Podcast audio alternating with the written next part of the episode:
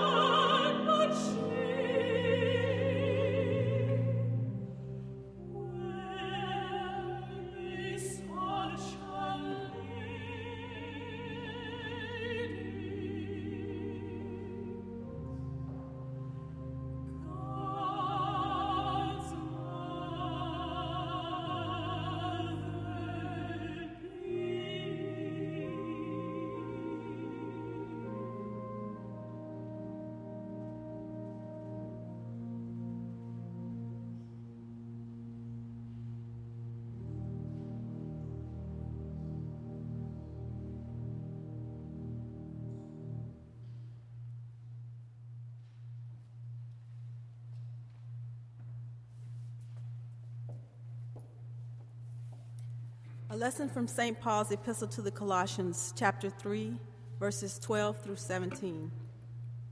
As God's chosen ones, holy and beloved, clothe yourself with compassion, kindness, humility, meekness, and patience.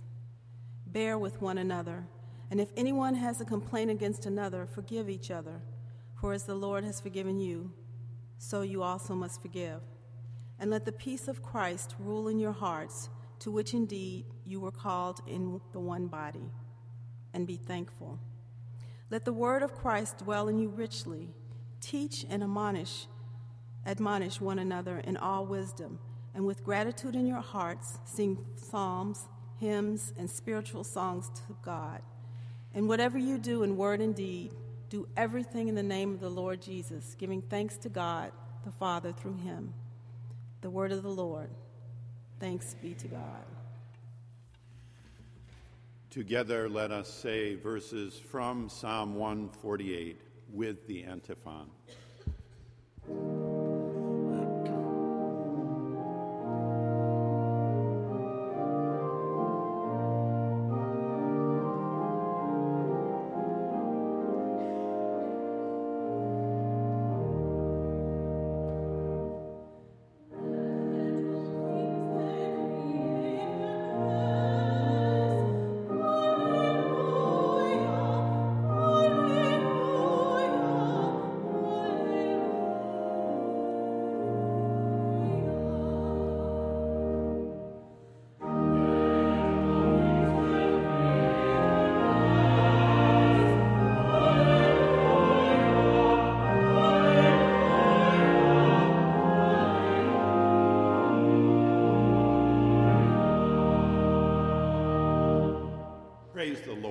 Praise the Lord from the heavens. Praise the Lord in the heights.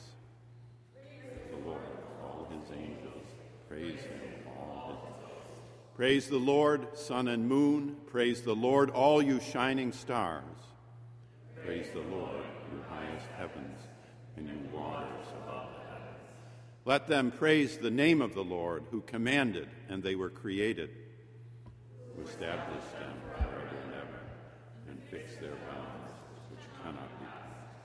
Praise the Lord from the earth, you sea monsters and all deeps, fire and hail, snow and frost, stormy wind fulfilling mountains and all hills, fruit trees and all cedars, wild animals and all cattle, creeping things and flying birds, kings of the earth and all peoples, princes and all rulers of the earth, young men and women alike, old and young together. Let them praise the name of the Lord, whose name alone is exalted, whose glory is above earth and heaven. God has raised up a horn for his people, praise for all his faithful, for the people of Israel who are near their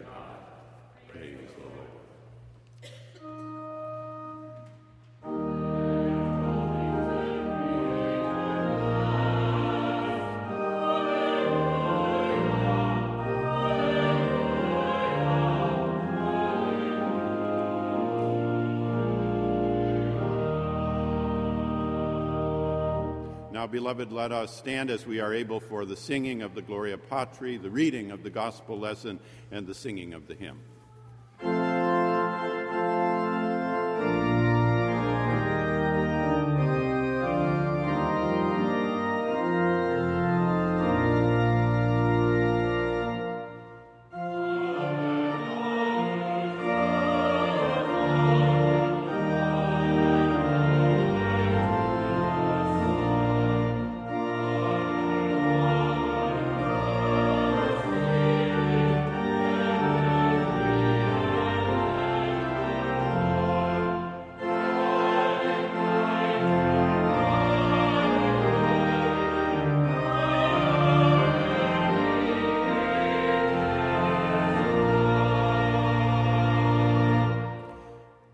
Gospel of our Lord Jesus Christ according to St. Luke chapter 2 verses 41 through 52. Glory to you, O Lord. Now every year his parents went to Jerusalem for the festival of the Passover. And when he was 12 years old, they went up as usual for the festival. And when the festival was ended and they started to return, the boy Jesus stayed behind in Jerusalem but his parents did not know it. Assuming that he was in the group of travelers, they went a day's journey. Then they started to look for him among their relatives and friends. And when they did not find him, they returned to Jerusalem to search for him. And after three days, they found him in the temple, sitting among the teachers, listening to them and asking them questions. And all who heard him were amazed at his understanding and his answers. And when his parents saw him, they were astonished. And his mother said to him, Child, why have you treated us like this? Look, your father and I have been searching for you in great anxiety. He said to them, Why were you searching for me? Did you not know that I must be in my father's house? But they did not understand what he said to them. Then he went down with them and came to Nazareth and was obedient to them. His mother treasured all these things in her heart, and Jesus increased in wisdom and in years and in divine and human favor. The gospel of the Lord. Praise to you,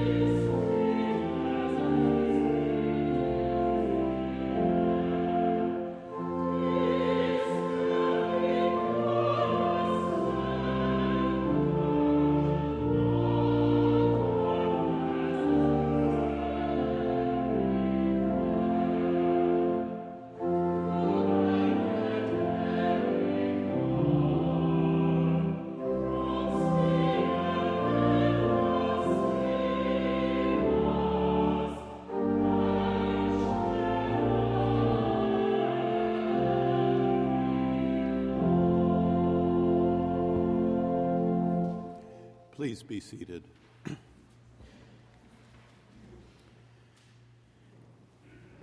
About 10 years ago, a friend of mine and I spent Saturday afternoons, winter and spring of 2006, visiting members of our wonderful church in Rochester, New York. Through that winter, he drove, and through that spring, I navigated. And through those months, we sipped Diet Dr. Pepper together. We traveled by way of a map. It's an old form of guidance and technology. You'll find it in the library. We went to call on church members who had not yet had the opportunity to make a pledge to our capital campaign. The building it supported was going up. The pledges were mostly in. But as ever, we lacked a certain percentage. And the leaders of the church, the trustees and others, rightly wanted to see 100% completion and participation.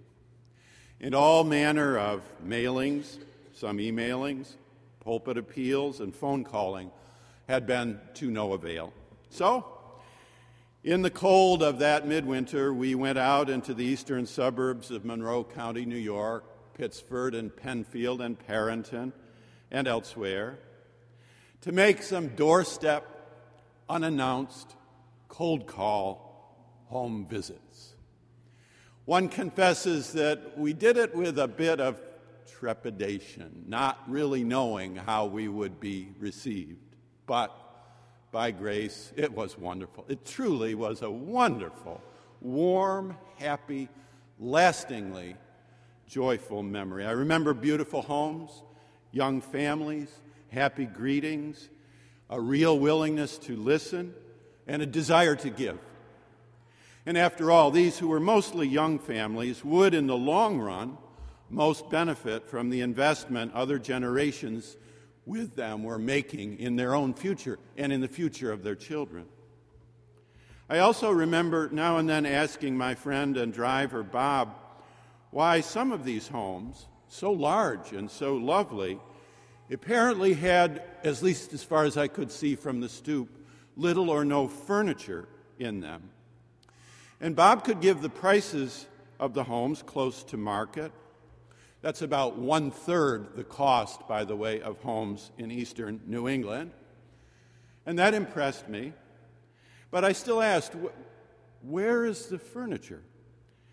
Well, he tried to explain, some of these families have probably, or it could be, taken out as much mortgage as they could, knowing, he raised his eyebrow at that gerund, knowing knowing that the value would continue to go up and up and up. It was generally understood there and then and elsewhere to be the wise, the prudent thing to do, though, of course, as with all truth, that was a matter of interpretation, of interpretation. And they, he said, they will get the furniture next, next year. The memories of that happy, set of hours some years ago flooded in while we watched recently the film, as you may have seen it, The Big Short. The Big Short. For now, I see. Now I see what I saw, but I had no full way to see what I saw or fully to interpret what I saw almost 10 years ago. For how you see depends on how you interpret what you see. And just over the horizon from the winter of 2006, there was about to be a great collapse, as we all now know and ruefully remember. And we are still, to be frank, finding our interpretative way into understanding all that happened there and then. I can see now pretty clearly what Bob, I think, suspected, but he did not say. Our friends, especially our young friends, were truly very ready to give, but they had at that point no means to do so. Interpretation matters. Two days after Christmas and the feast of our Lord's birth, and one day after the feast of Stephen, and remembrance of his death as the first Christian martyr, perhaps we could pause, step back, and look as we have now and then before at our mode of interpretation. We'll call it a New Year outlook as we get ready for 2016. No, not of markets and economics today, but of truth, of faith, of gospel, of life. How do we interpret? We'll take a New Year outlook.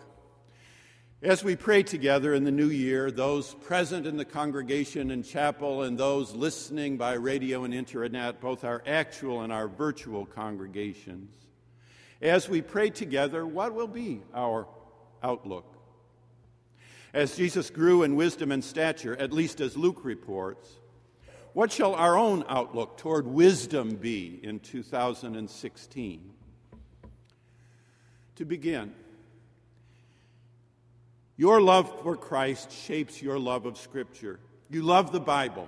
You love its psalmic depths. Today's psalm or Psalm 130 and others come to mind. You love its stories, the Bible's strange turns. Samuel, about whom we heard today, comes to mind. You love proverbial wisdom. One person sharpens another like iron sharpens iron, comes to mind. You love the freedom in the Bible, the Bible's account of the career of freedom. The Exodus comes to mind. You love its memory of Jesus. His growing in stature today comes to mind.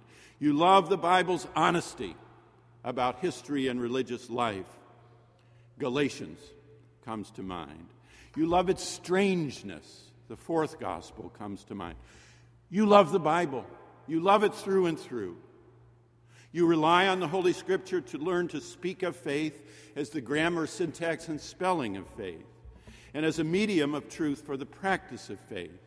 And as we gather today in worship, we share this reliance and this love. The fascinating multiplicity of hearings here and the interplay of congregations, present, absent, near, far, known, unknown, religious, and unreligious, have a common ground in the Scripture today. A preacher, a preacher descending into her automobile in Boston after leading an earlier service listens to this service to hear the interpretation of the gospel. A homebound woman in Newton listens for the musical offering in, in today's duets and for the reading of Scripture. Perhaps on another side of the globe, a student listens in come Sunday out of a love of Christ that embraces a love of Scripture. And here in the chapel nave on the Lord's Day, young and old, scholars and teachers, students and others have in common, by your love for Christ, a love for the Scripture, too. The Bible, the B I B L E, yes, that's the book for me. In this way, we may affirm all Mr. Wesley's motto Homo unius libri. I am a person of one book. However, the Bible has a story too, as James Sanders used to say. And at points, the Bible is errant, not inerrant, errant. It is theologically tempting for us to go on preaching as if the last 250 years of study just did not happen, but they did. That does not mean that we should deconstruct the Bible to avoid allowing the Bible to deconstruct us or that we should study the Bible in order to avoid allowing the Bible to study us. In fact, after demythologizing the Bible, we may need to remythologize the Bible too. It is the confidence born of obedience, not some certainty born of fear, that will open the Bible to us. We need not fear truth, however it may be known.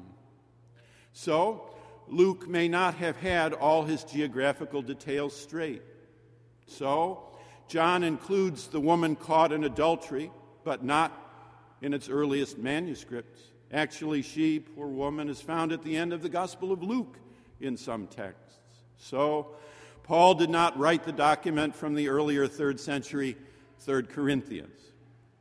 The references to slavery in the New Testament are as errant and time bound as are the references to women not speaking in church. The references to women not speaking in church are as errant and time bound as the references to homosexuality. The references to homosexuality are as errant and time bound as are the multiple lists of the 12 disciples. The various 12 listings, by the way, are as errant and time bound as the variations between John and the other Gospels.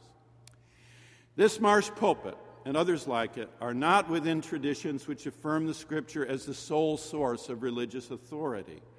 We do not live within a sola scriptura tradition here. We do not live within a sola scriptura tradition here. The Bible is primary, foundational, fundamental, basic, prototypical, but not exclusively authoritative. Today's passage from Luke 2 is an idealized memory of something that may or may not have happened exactly in the way it is accounted. As Raymond Brown would say, it is theologically true whether or not it is historically so. It looks back 60 years and more. Check your memory for 60 years ago and more. It is formed in the faith of the church to form the faith of the church. If I were teaching a Sunday school class this winter, I might buy the class a copy of Throckmorton's Gospel Parallels Matthew, Mark, Luke. Read them together. You love the tradition of the church as well. Though with a scornful wonder we see her sore oppressed, we, we love the church. John Wesley loved the church's tradition too, as we do here, as you do. We love it enough to study it and to know it and to seek its truth. This is our set of stories. The central ecclesiastical tradition of his time, though, the tradition of apostolic succession, after close study he termed a fable. Likewise, we lovers of the church tradition will not be able to grasp for certainty always in it if that grasping dehumanizes others. The Sabbath was made for man, not man for the Sabbath. For instance, the linkage of the gifts of heterosexuality and ministry, however traditional, falls below and falls before the gospel of grace and freedom. And especially in Methodism in 2016, the church's own tradition, the very preaching of the gospel itself, and the rendering of theological truth, well before any moral or ethical or societal debate, includes, must include, or it is not the gospel the full affirmation of the full humanity of gay people. Tradition expands to make way for the gospel. And so, over time, equality triumphs over exclusion. It is coming. It is coming. It is coming like the glory of the morning on the wave. If I were convening a spring study, I would have the group reread Walter Wink's little old pamphlet, The Bible and Homosexuality, for some perspective on tradition, scripture, and change. You love the mind, you love reason, you love the prospect of learning, you love the life of the mind, you love the Lord with heart and soul and mind. A mind is a terrible thing to waste. You love the reason in the same way that Charles Darwin, a pretty good Anglican, loved the reason. You love its capacity to see things, and so to allow us to grow in wisdom and stature as Jesus did in Luke chapter 2 today. The word of caution is in order. Reason alone, reason unfettered, can produce hate, hatred and holocaust learning for its own sake, for its own sake to be learning, needs virtue and piety. Learning for its own sake needs virtue and piety. More than anything else, learning to last must finally be rooted, lastingly rooted in loving. Jesus grew in Luke 2. The more he learned, the more he taught. He embodies inquiry for us today. Inquiry. So, the universe is 15 billion years old. The Earth is 4.5 billion years old. 500 million years ago, multicelled organisms appeared in the Cambrian explosion. 400 million years ago, plants sprouted. 370 million years ago, land animals emerged. 230 million years ago, dinosaurs appeared and disappeared 65 million years ago. 200,000 years ago, hominids arose. Every human being carries 60 new mutations out of 6 billion cells. Yes, evolution through natural selection by random mutation is a reasonable hypothesis. I'll stop the list there. As Francis Collins and others, he, the father of the Human Genome Project, by the way, strikingly a person of faith, have taught us. I might have my fellowship group reread this new year his book, The Language of God. He can teach us to reason together. It is tempting to disjoin learning and vital piety, but it is not loving to disjoin learning and vital piety. They go together. The God of creation is the very God of redemption. Their disjunction may help us cling for a while to a kind of faux certainty, but their conjunction is the confidence born of obedience. God is loving us into love and freeing us into freedom. In the end, over time, falsehood has no defense and truth needs none, and nothing human need be foreign to us. You love experience. The gift of experience in faith is the heart of your love of Christ, and you love Jesus Christ. Like Howard Thurman loved the mystical ranges of experience, you do too. Samuel, in looking forward, expects to learn from experience, and joyful experience at that. And in our experience, we know joy. Joy sometimes, out of the blue, seizes us. Joy grasps us when we are busy grasping at other things. Your love and you love what you are given morning and evening. That is, you love experience more than enough to examine your experience, to think about it, and to think through what you have seen and what you have done. And sometimes, even after a decade, looking into and upon a past experience, we can begin to see things for the first time. We can begin to see things better. Our failures teach us as individuals and as communities. We learn in our experience the happiness and the centrality of giving, for example. Yes, there is a year end stewardship nudge here one confesses. We learn also that, you know, you can sometimes do too much for people. That is part of the purpose of the limit in tithing. Yes, again, there is a year end notion at play here as well. Beloved, you can trust your experience. That is part of the meaning of Christmas, of incarnation. You can receive probe, consider your own experience.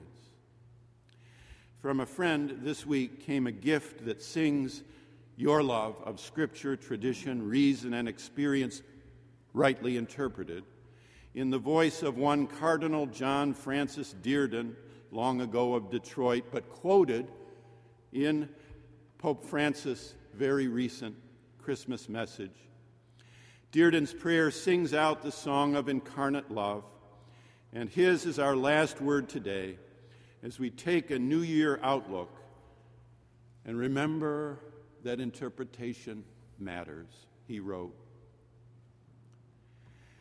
Every now and then it helps us to take a step back and to see things from a distance. The kingdom is not only beyond our efforts, it is also beyond our visions. In our lives, we manage to achieve only a small part of the marvelous plan that is God's work. Nothing that we do is complete, which is to say that the kingdom is greater than ourselves.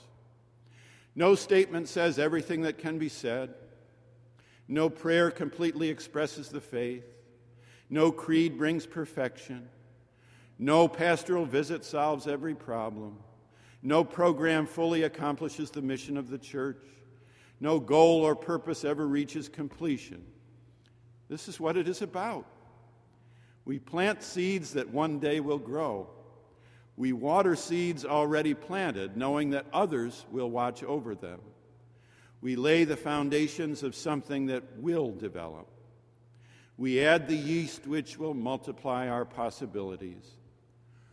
We cannot do everything, yet it is liberating to begin.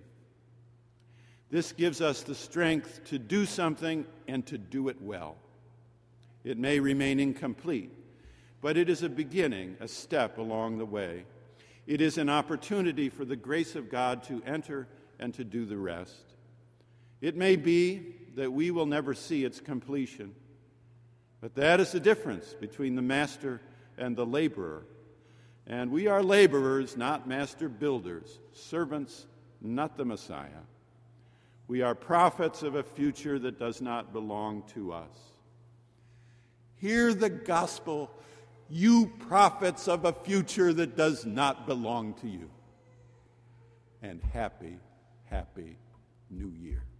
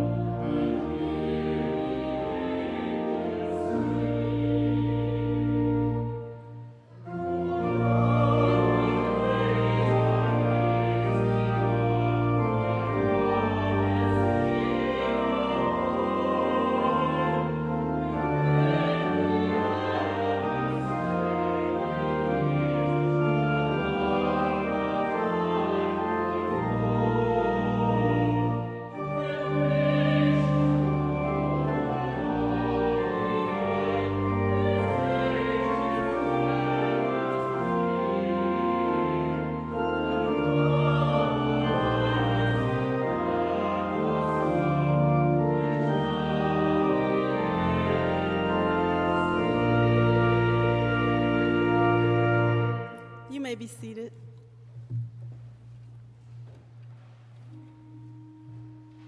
Oh, come, all ye faithful. Come, ye thankful people, come. Come, ye disconsolate.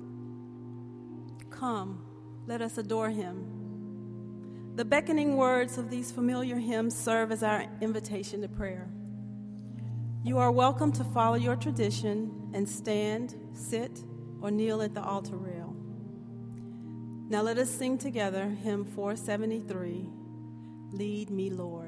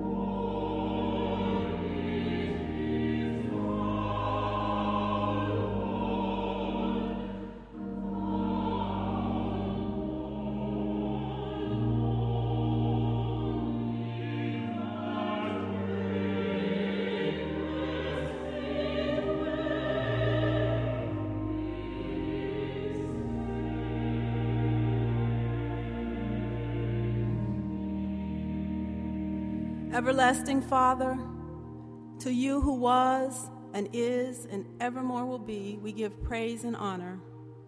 Together we all, men and women, young and old, join your creation and praise you.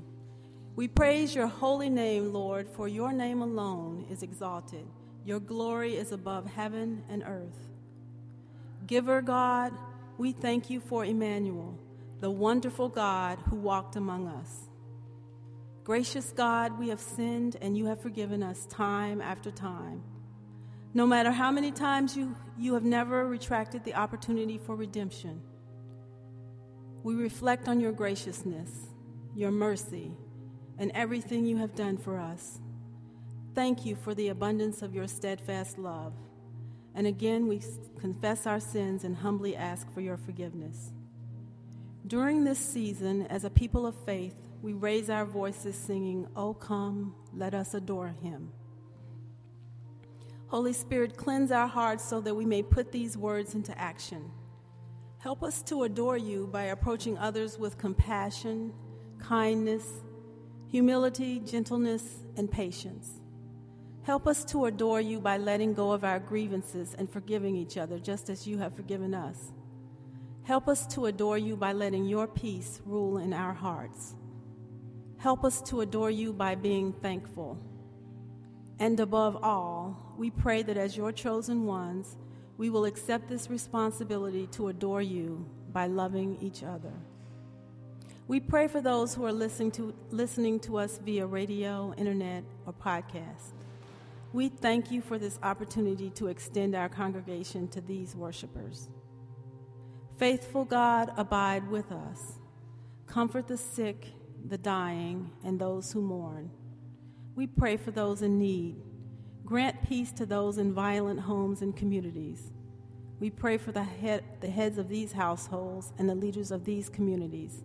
Mighty God, give them the courage and compassion to end this violence and make peace. Bless our nation and its leaders as they struggle with the challenges we all face. Counselor God, you taught us to pray, and you told us to ask to seek, and to knock, to pray persistently so that we will hear your voice and recognize it when you answer. We raise these concerns to you in the name of the Prince of Peace and pray together as he taught us to pray. Our Father, who art in heaven, hallowed be thy name. Thy kingdom come, thy will be done on earth as it is in heaven. Give us this day our daily bread and forgive us our trespasses, as we forgive those who trespass against us. And lead us not into temptation, but deliver us from evil. For thine is the kingdom and the power and the glory forever and ever. Amen.